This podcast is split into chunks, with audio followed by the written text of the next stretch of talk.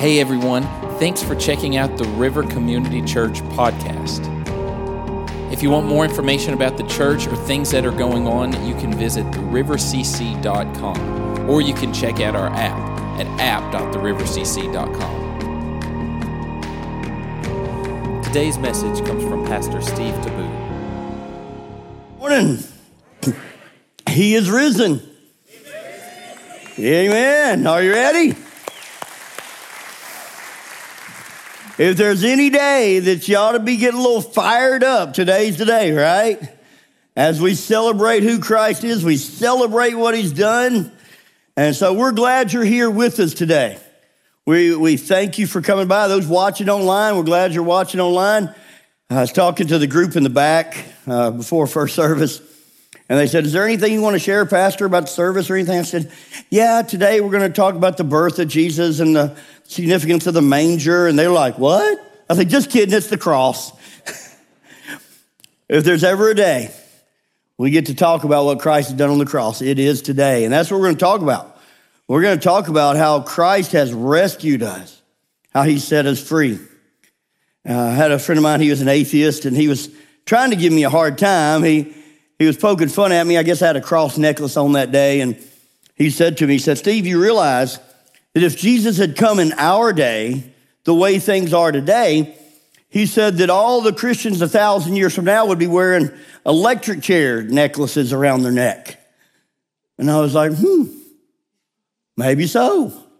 And I thought about that, and I think now, what a beautiful picture of how Christ redeems all things.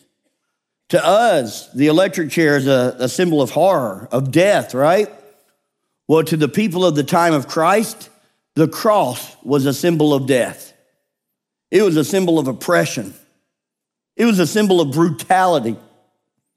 And yet today we use it as a symbol of grace, a symbol of peace, a symbol of mercy, a symbol of forgiveness. Amen? Amen. That's because of what Jesus has done. A couple years ago, Jimmy told us a story. He said uh, he was uh, after service a lady pulled him aside in the lobby and she said, Can I ask you a question? He said, What's that? She said, Is there a reason the river's ashamed of the cross? And he said, What do you mean, ma'am? She said, Well, I, I haven't seen a cross anywhere.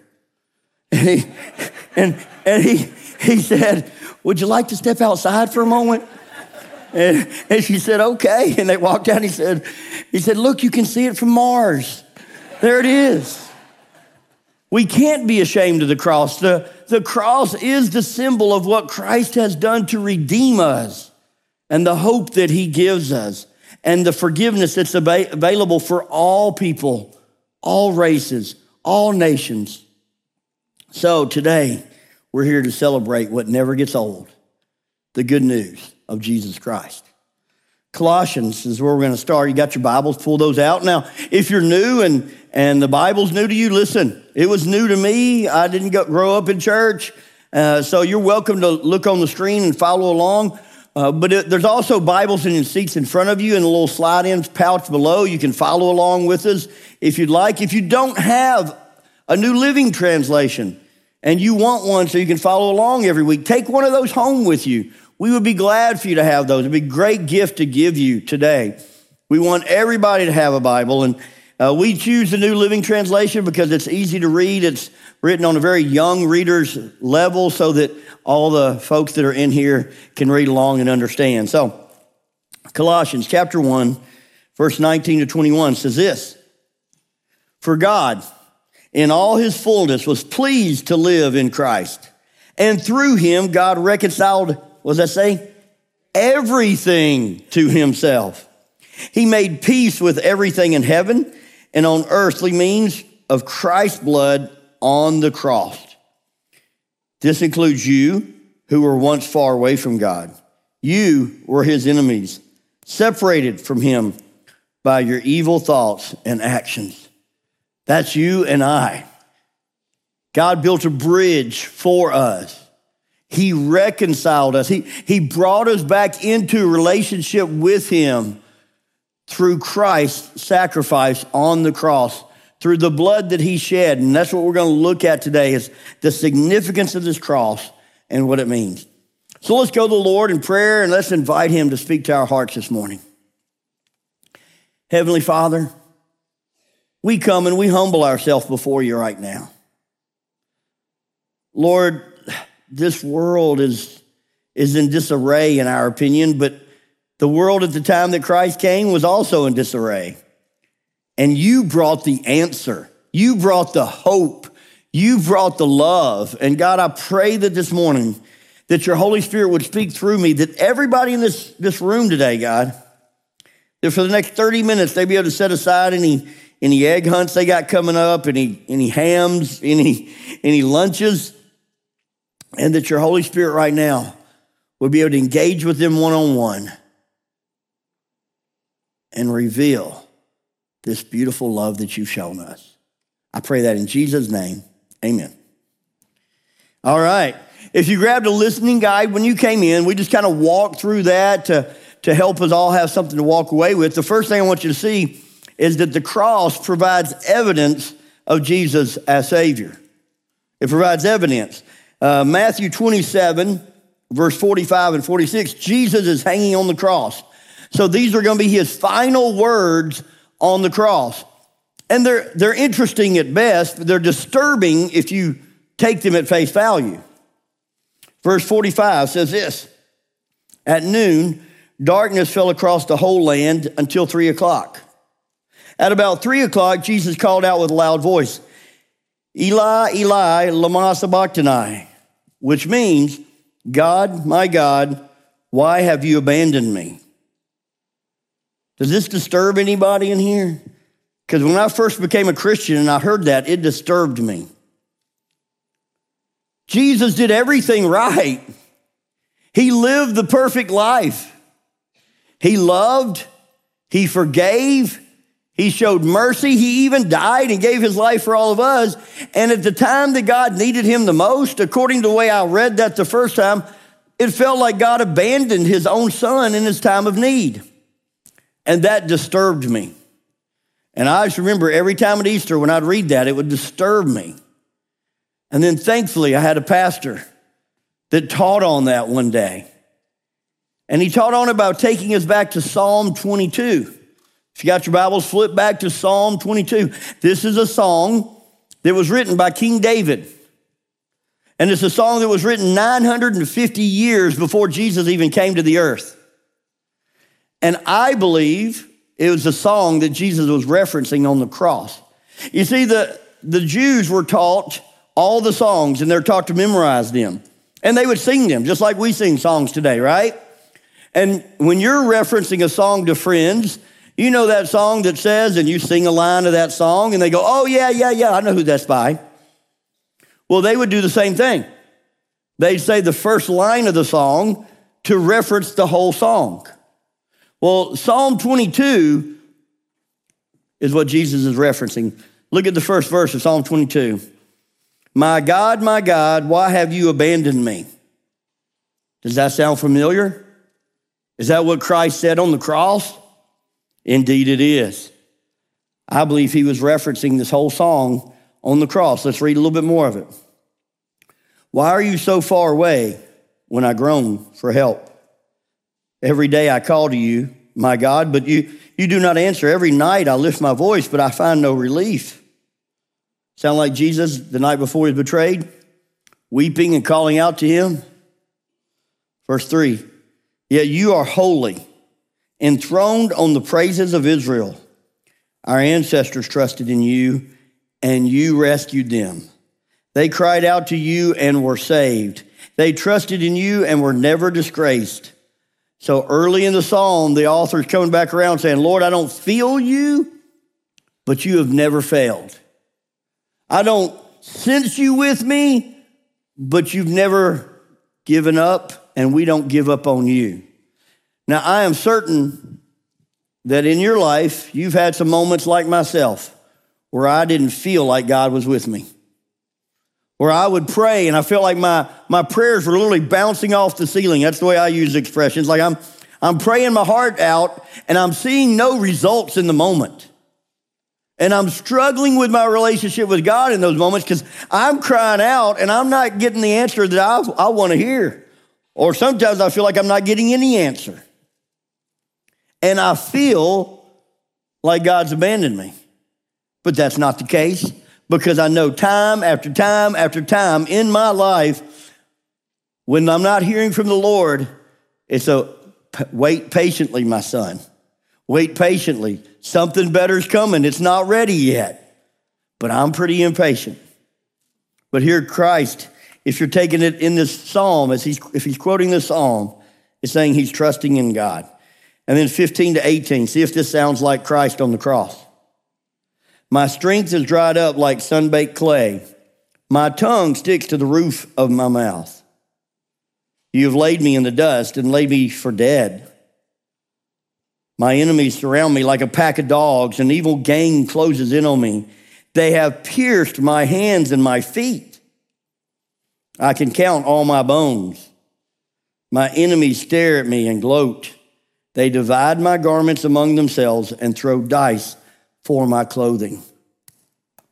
Wow, does that not sound exactly what Christ was going through? Do you realize this was 950 years before Christ walked the earth? What happened 950 years ago in our culture? I mean, that, there, there was no Europeans here in America.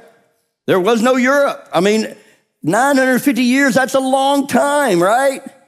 950 years before Christ walked the earth, David is writing a song that would declare that who the coming Messiah would be and what he'd go through. Now, what's significant, said it pierced his hands and his feet. And if you're familiar with the story of Christ and the cross, there was a cross, and, and what they would do is they would, they would nail the hands and they would nail the feet to make it impossible to breathe without shoving yourself up. And so most of the people that died on the cross died of asphyxiation because they just got to the point where they just couldn't push themselves up to breathe anymore. It was a brutal death, a heinous death. It was meant to strike fear in someone's enemies. But the first record we have of that kind of death was the year 479. It was from the Persian Empire, and that first record is only of, of them nailing someone's hands to a tree and leaving them to die. It wasn't until Alexander the Great that he also implemented the feet to make it even more brutal. And then the Roman Empire adopted it because they would line the streets sometime of a city that rebelled with people on crosses in order to say, if anybody else rebels, this is what you get. And it was humiliating because not only would they nail you to the cross, but they would leave you there for days. Sometimes the crows would literally poke uh, pick your eyes out. Most of the time, you are not dressed at all. Everything was there to be seen. Your friends and family would come, and, and you had no way to do anything except beg for mercy, beg for just a little bit of water on your lips because you're right in the middle of the parched sun. But no one could help you. No one could be there for you and take you off that cross, or they too would suffer the same fate. So, as horrible as it was, as miserable as you were on that cross, you dare not ask that anyone you love to help get you down, for you love them way too much for them to have to go through this same horrible death. And yet, today, we use the cross as a symbol of hope. Why? Because 950 years before Jesus came, there was a, a writer named David that was giving a Messiah, a messianic prophecy. And that prophecy came true.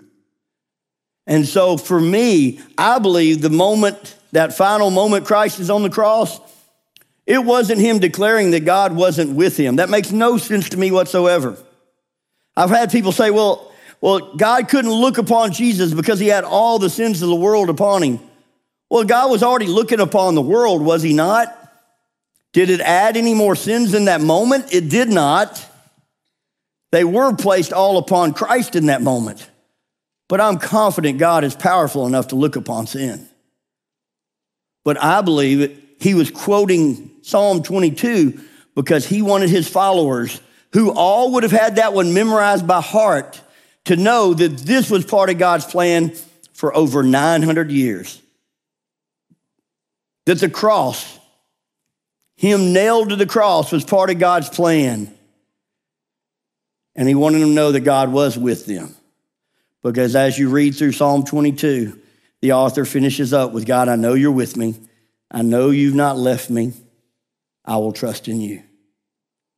So the cross is this powerful evidence that Christ is the Son of God. Second thing that we can learn is that the, the cross for each one of us gives us that hope, gives us the hope that Jesus has defeated our sin on the cross. He's defeated it. He has taken our sin, he's nailed it up, and it's gone. First Peter, it's in the New Testament, chapter 2, verse 22 to 24. He says, He never sinned nor ever deceived anyone. Talking about Christ. He did not retaliate when he was insulted, nor threaten revenge when he suffered. He left his case in the hands of God, who always judges fairly. Now listen to 24. He personally carried our sins in his body on the cross so that we, that would be you and I, so that we can be dead to sin and live for what is right. By his wounds, you are healed. Jesus took our sins upon the cross. Now, we're living, in a day and age when people are wanting to say there's no such thing as sin. Wanting to say the church made it up, wanting to say that it's, it's, it's not true, that you can live pretty much any lifestyle you want, and that there is no more sin. I want you to know that's a lie. And I don't even base that on scripture in this moment, but I just want to give you a personal example. Do you remember the first time you sinned that you were convicted about it? I remember first time I was convicted about it. I was six or seven years old, probably. I like to watch football. Pittsburgh Steelers are my, my favorite team. may they rest in peace. But anyway, uh, they, they, were my team. And I like to watch it on football on, on TV, but I didn't have a football. My dad wasn't big into football, so uh, I I probably wasn't big into it except to watch it on TV. But one day I was walking down the street and I got in front of my neighbor's house who had kids about my age. And I noticed there's a football about two feet from the road, just, just sitting there, all lonely and unloved, looking for a home where someone would take care of it and cherish it and give it the time of day. And I remember, I, even to this day, it's what's so crazy. I remember justifying it like it's close to the road. Maybe they threw it in the garbage and it fell out in front of the road. And I remember picking the garbage can up, I mean, the garbage, picking the, the football up, taking it home, hiding it for a couple of days so my parents wouldn't know that I stole it, and then pulling it out, I suppose when I could tell a lie that my friend gave it to me. But I remember to this day, each time I pulled that football out to play with it, I remembered the shame that I'd stolen that football. You, you follow me? You got any of those moments? Fast forward. I was about 13 years old, still wasn't a Christian. My sister and I had to wash dishes by hand. Now I'm just telling you, I hate it with a purple passion. I, I don't mind cleaning toilets. I don't mind running the vacuum cleaner. But whatever it is about washing dishes by hand, it just has always annoyed me. And so we had to swap nights each, each night. And then we would write it on the side of the refrigerator. You know, Deanna was her name. So Deanna's turn. Steve took his turn. Deanna. And I remember that, that night, I said, Oh, hey, it's your turn to wash dishes by hand. She said, Nope, look at the refrigerator. And we look at it and it's like, Oh, her name was last. But I knew I'd done it the night before. And I said, you know, hey, Deanna, you, you know I did that last night. We had such and such to eat. And, and I did wash dishes last night. She's like, that's not what it says. It's like, but, but you know, you know I, I wash dishes. She just said, it's all about the list. You know, it's always those convenient rules when you're right, right? And I remember going, I am not washing dishes. She's like, It's your turn. I was so angry. I just turned around with all I had. I just slugged her right in the stomach. And she rolled over and just started weeping because I'd hit her with everything I had. And I remember just in a nanosecond the shame that I felt for hurting my sister. Here I am some 40 years later, and I remember that moment. I knew I was wrong. I knew what I did hurt her. And I knew that in my heart, I wanted to hurt her in that moment. And I knew there was something wrong with that. I wasn't a Christian. I didn't know you called that sin. I just knew it was wrong. I don't care if you call it sin or something wrong. When, it, when it's wrong, it's wrong. We know it's wrong and we're convicted of this and we got to repent. Fast forward a couple more years. My mom and dad, when I turned 16, my, they loved old cars and my, they gave me a 68 Camaro for my 16th birthday. And they just had one, one thing they said, right? Drive responsibly. Don't speed. Don't drive crazy. We don't want to find you dead. I'm sure I agreed to that for at least six hours, maybe seven. But as time went on, I got a rush from driving fast. I remember that well. And one day we were going to a basketball game. And a buddy of mine left about, I don't know, 10 or 15 minutes ahead of me. It was about a 45 minute drive. And I thought to myself, I can catch him. I'm going to catch him and I'm going to, I'm going to just leave him in the dust and I'm going to brag about it for days. And I put the pedal to the metal. And I got on the four lane highway and two lanes going one way, two lanes going the other. And I am just going quickly. And all of a sudden, I see the weirdest thing on this road. This, this other car is coming towards me on a one lane road, a highway. And then next thing I notice, it's got blue lights going like this. And then I look in my rearview mirror, I see there's somebody with blue lights behind me. I'm like, this is not good. to my credit, I didn't try to keep going. I pulled over. They boxed me in, handcuffed me, put me in the back seat of the car. I was going really fast. And uh, in that moment, I don't remember being afraid about going to jail. I remember being afraid about going home. Anybody get a witness? Anybody? Okay, okay. And yet it wasn't because my parents ever beat me, and they never did. They did discipline me with spankings or whatever, but they never, ever beat me. But it because I knew that I had betrayed my parents' trust. They had trusted me with a gift, and I had betrayed their trust. And I felt so garbage that night that I didn't go to the ball game. I didn't finish the ball game. I just turned around and drove home. And it's the only time in my life, only time that I thought about taking my own life.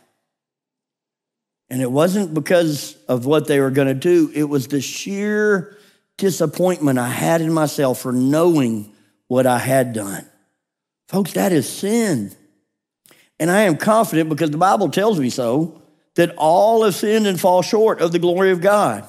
Every soul in this room has made decisions that were sinful that you hurt yourself, you hurt somebody else, you hurt your parents, you hurt your sibling, you hurt your friends, you hurt your, your, your coworker, whatever it is. All have sinned and fall short of the glory of God.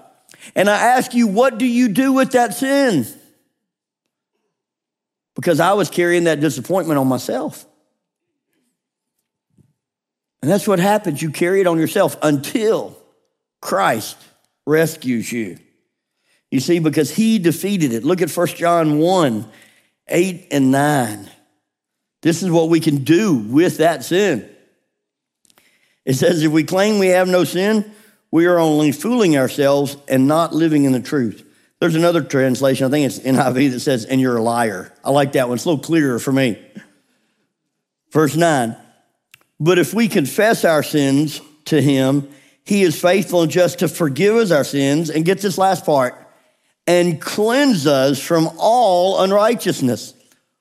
Now, them shouting words right there, that's exciting stuff. And, and then skip over to Hebrews. If you're, if you're there in First John, just skip, skip a couple books back to Hebrews, to Hebrews 8, verse 12. Now, this will get you excited.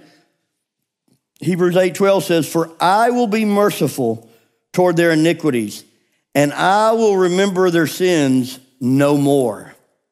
So not only does Christ forgive us, not only does he cleanse us, he doesn't even remember what you did. Woo-hoo! Amen. Now I got to tell you, I love you guys, but I know when you hurt me. I remember it.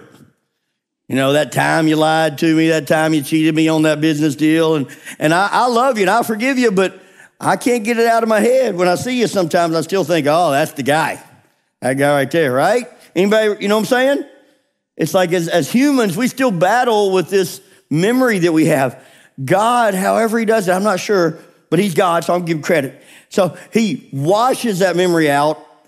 It's cleansed and we're forgiven and he remembers it no more. Amen? Oh, that's good news. That's good news. And then the third thing, it gets even better. The third thing is that Jesus defeated death for everyone with the resurrection. He defeated death. As they say, there's two things for certain death and taxes, right? Everybody that I've ever known dies. It's a reality but Christ has defeated death. Matthew 28, 1 to 6 says, Early on Sunday morning, as the new day was dawning, Mary Magdalene and the other Mary went out to visit the tomb.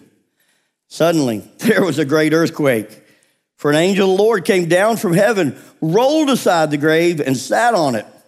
His face shone like lightning, and his clothing was as white as snow.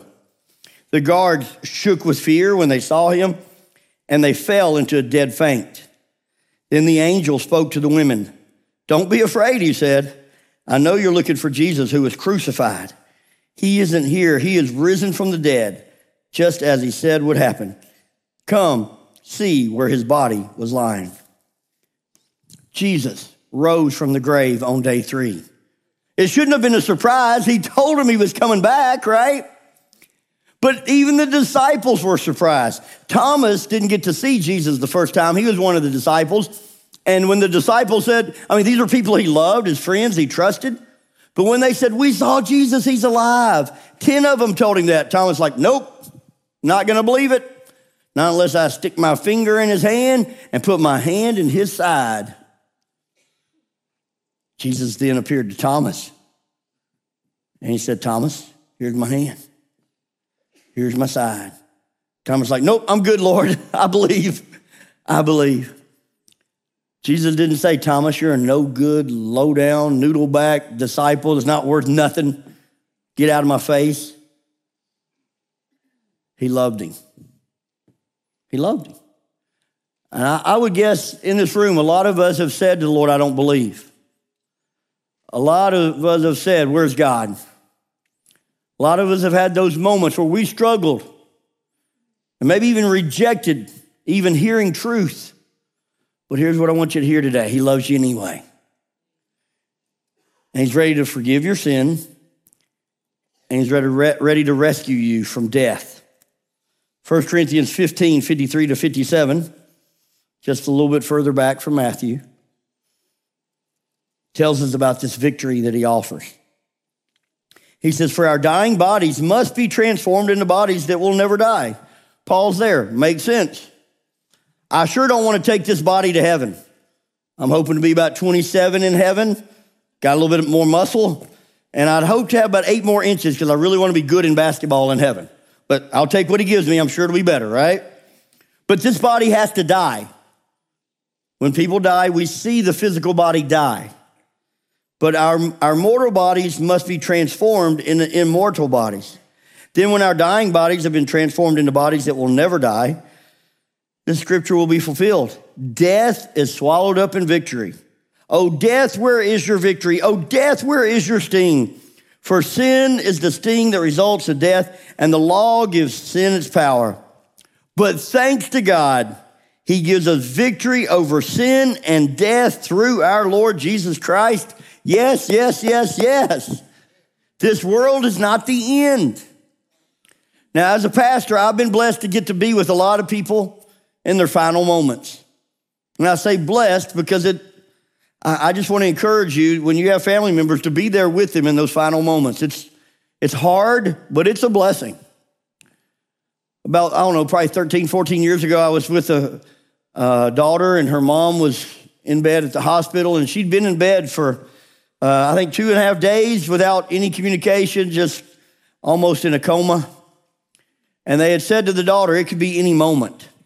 I got called up and I prayed with the daughter, and, and then it was just a moment or two after I prayed with the daughter that literally at that point,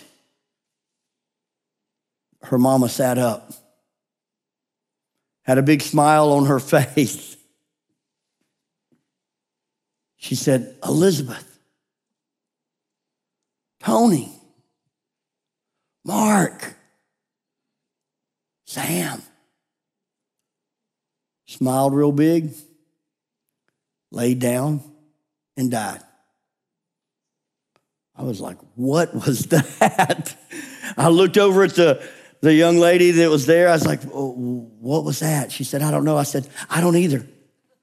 I said, I don't know what that was. But it was like instant. A couple days went by. I went over to meet with her to talk about the funeral. She said, I want you to know, I know what it is. I said, Really, what is it? She said, Those four people that she named were all four people that were Christian friends or family members that had died and they were in heaven. She said, I believe she saw them in that moment. You getting God bumps? I mean, I got God bumps. I was like, Yes, that makes sense. I don't know who's going to get to be there when I get there. Maybe Jesus himself. That's what I'm hoping. But I also want to see my family that's there, right? I'm just telling you, it's real. The afterlife is real. This world is temporary. The world with the Lord is eternal. But hell is also real. I have another friend. He called me up. He said, Steve, can you come to the hospital? He said, My dad is, he's not responding. He's already died once. They brought him back to life. He said, but he's not responding. He said, Can you come and pray with us? So I went up there and I prayed, and they were still working on his dad. They didn't know if he was going to make it, if he wasn't going to make it. We prayed, we prayed together, we prayed more, we prayed more. And then I, I would say, probably after hour, hour and a half, nothing was changing. And so I went ahead and left. He called me the next day. He's like, You won't believe what happened. I said, What is it, Andy? He said, You won't believe it. I said, Tell me. He said, My dad woke up. He said, and the first thing he said is, There's a hell. He said, I've been there. He said, I'm going to give my life to Jesus. And he did. He got on the phone. He said, You got to understand, my dad's like private. He didn't like seeing people. He called every cousin, every nephew, every, every sister, every brother, everybody, and said, Hell is real. You need to give your life to Jesus now. I was like, wow. His dad finished following the Lord, and about a year later, he went to heaven. Heaven is real, hell is real. But God has made a way. His way is Jesus. And Jesus came. He suffered on the cross that you and I might find forgiveness, grace, and hope in these final moments.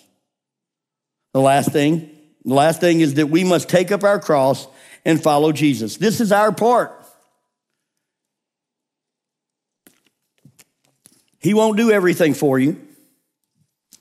He did all that he can. He created you in love. He designed you with a purpose. He put inside of your heart a hunger for him.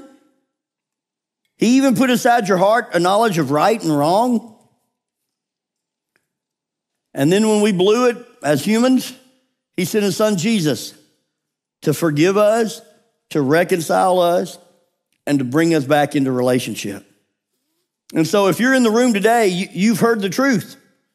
There will come a day that you and I will stand before the Lord. The Bible says, as it's appointed unto to man once to die and then the judgment. So you and I will stand before God and he'll ask us, why should I let you into the kingdom of heaven? And then we'll have an answer to give. For me, I'll, I'll say when I was 16 years old, Lord, I just said yes. I didn't know everything, I didn't understand everything, but I felt convicted and I said yes. I would ask you today, what would you say to the Lord? Because if you don't have an answer, you can today. Your answer could be Easter 2023. I heard the good news of Jesus and the cross. And that day I said yes to taking up my cross and following him. This passage, Mark 8, Jesus says this. Then calling the crowd to join his disciples, he said, If any of you want to be my follower, you must give up your own way. That's it. You got to give up your own way. Take up your cross and follow me. But if you try to hang on to your life, you'll lose it. But if you give your life for my sake and for the sake of the good news, you'll save it. What do you benefit if you gain the whole world but lose your own soul? Is anything worth more than your soul? Is anything worth more than your soul? Your number of likes on Instagram, your number of friends on Facebook, the promotion you might get, the raise you might get. Is anything worth your soul? It's a rhetorical question. The answer is no. There is nothing worth your soul. And Christ invites us into relationship with him. I'm going to invite you, if you would, to stand with me. And the invitation today is if you do not know the forgiveness of Jesus Christ, would you come forward today and let us pray with you and walk you through that decision to say yes to Jesus? We, we do a invitation here. We're on the left side over here. Is a place where you can come talk to God by yourself, pray for friends, family members, something you want to pray through for somebody else or yourself, and nobody will pray with you over here. Okay, this is like you doing business with God one on one. If you want to be prayed for, then over here on, on my right side, we've got these, these kneeling benches. You can come, and as you kneel, somebody, one of our pastors or ministers, will come and just say, Hey, how can I pray for you? What is it you're wanting to talk about? And if you've never given your life to Jesus, man, step out and go for it today. Make that decision today. Don't put it off. I remember I was about 14 years old. I went to church, had a similar situation. The gospel was shared. I remember my heart tugging. And I said no to God that day. I said no because I was afraid what my friends would say about me. I said no because I, I wasn't ready in my mind. And I know from that day forward, I was accountable because I'd heard the good news. So grateful he gave me another shot at it. Maybe this is your second shot, your third shot, your 300. Take advantage today of the opportunity to say yes to Jesus. So as Jimmy plays and Cheyenne sings, I just, as they do that, you pray. If the Lord's saying something to you, just come and talk to us. Come and talk to us. Don't worry about who's around you. Just come and talk with us and let us pray with you. And if God's not leading you to come forward, then pray for all those that He is talking to, that they'll have the courage to come. As they sing, let's do as God leads. Hey everyone, thanks so much for listening today. If you would like more information about the church and what God is doing here through the river, you can visit therivercc.com or you can download our app in the app or Google Play Store. Again, we just want to say thank you for listening, and we hope as you go throughout your week that you are able to love God, love people, and impact the world.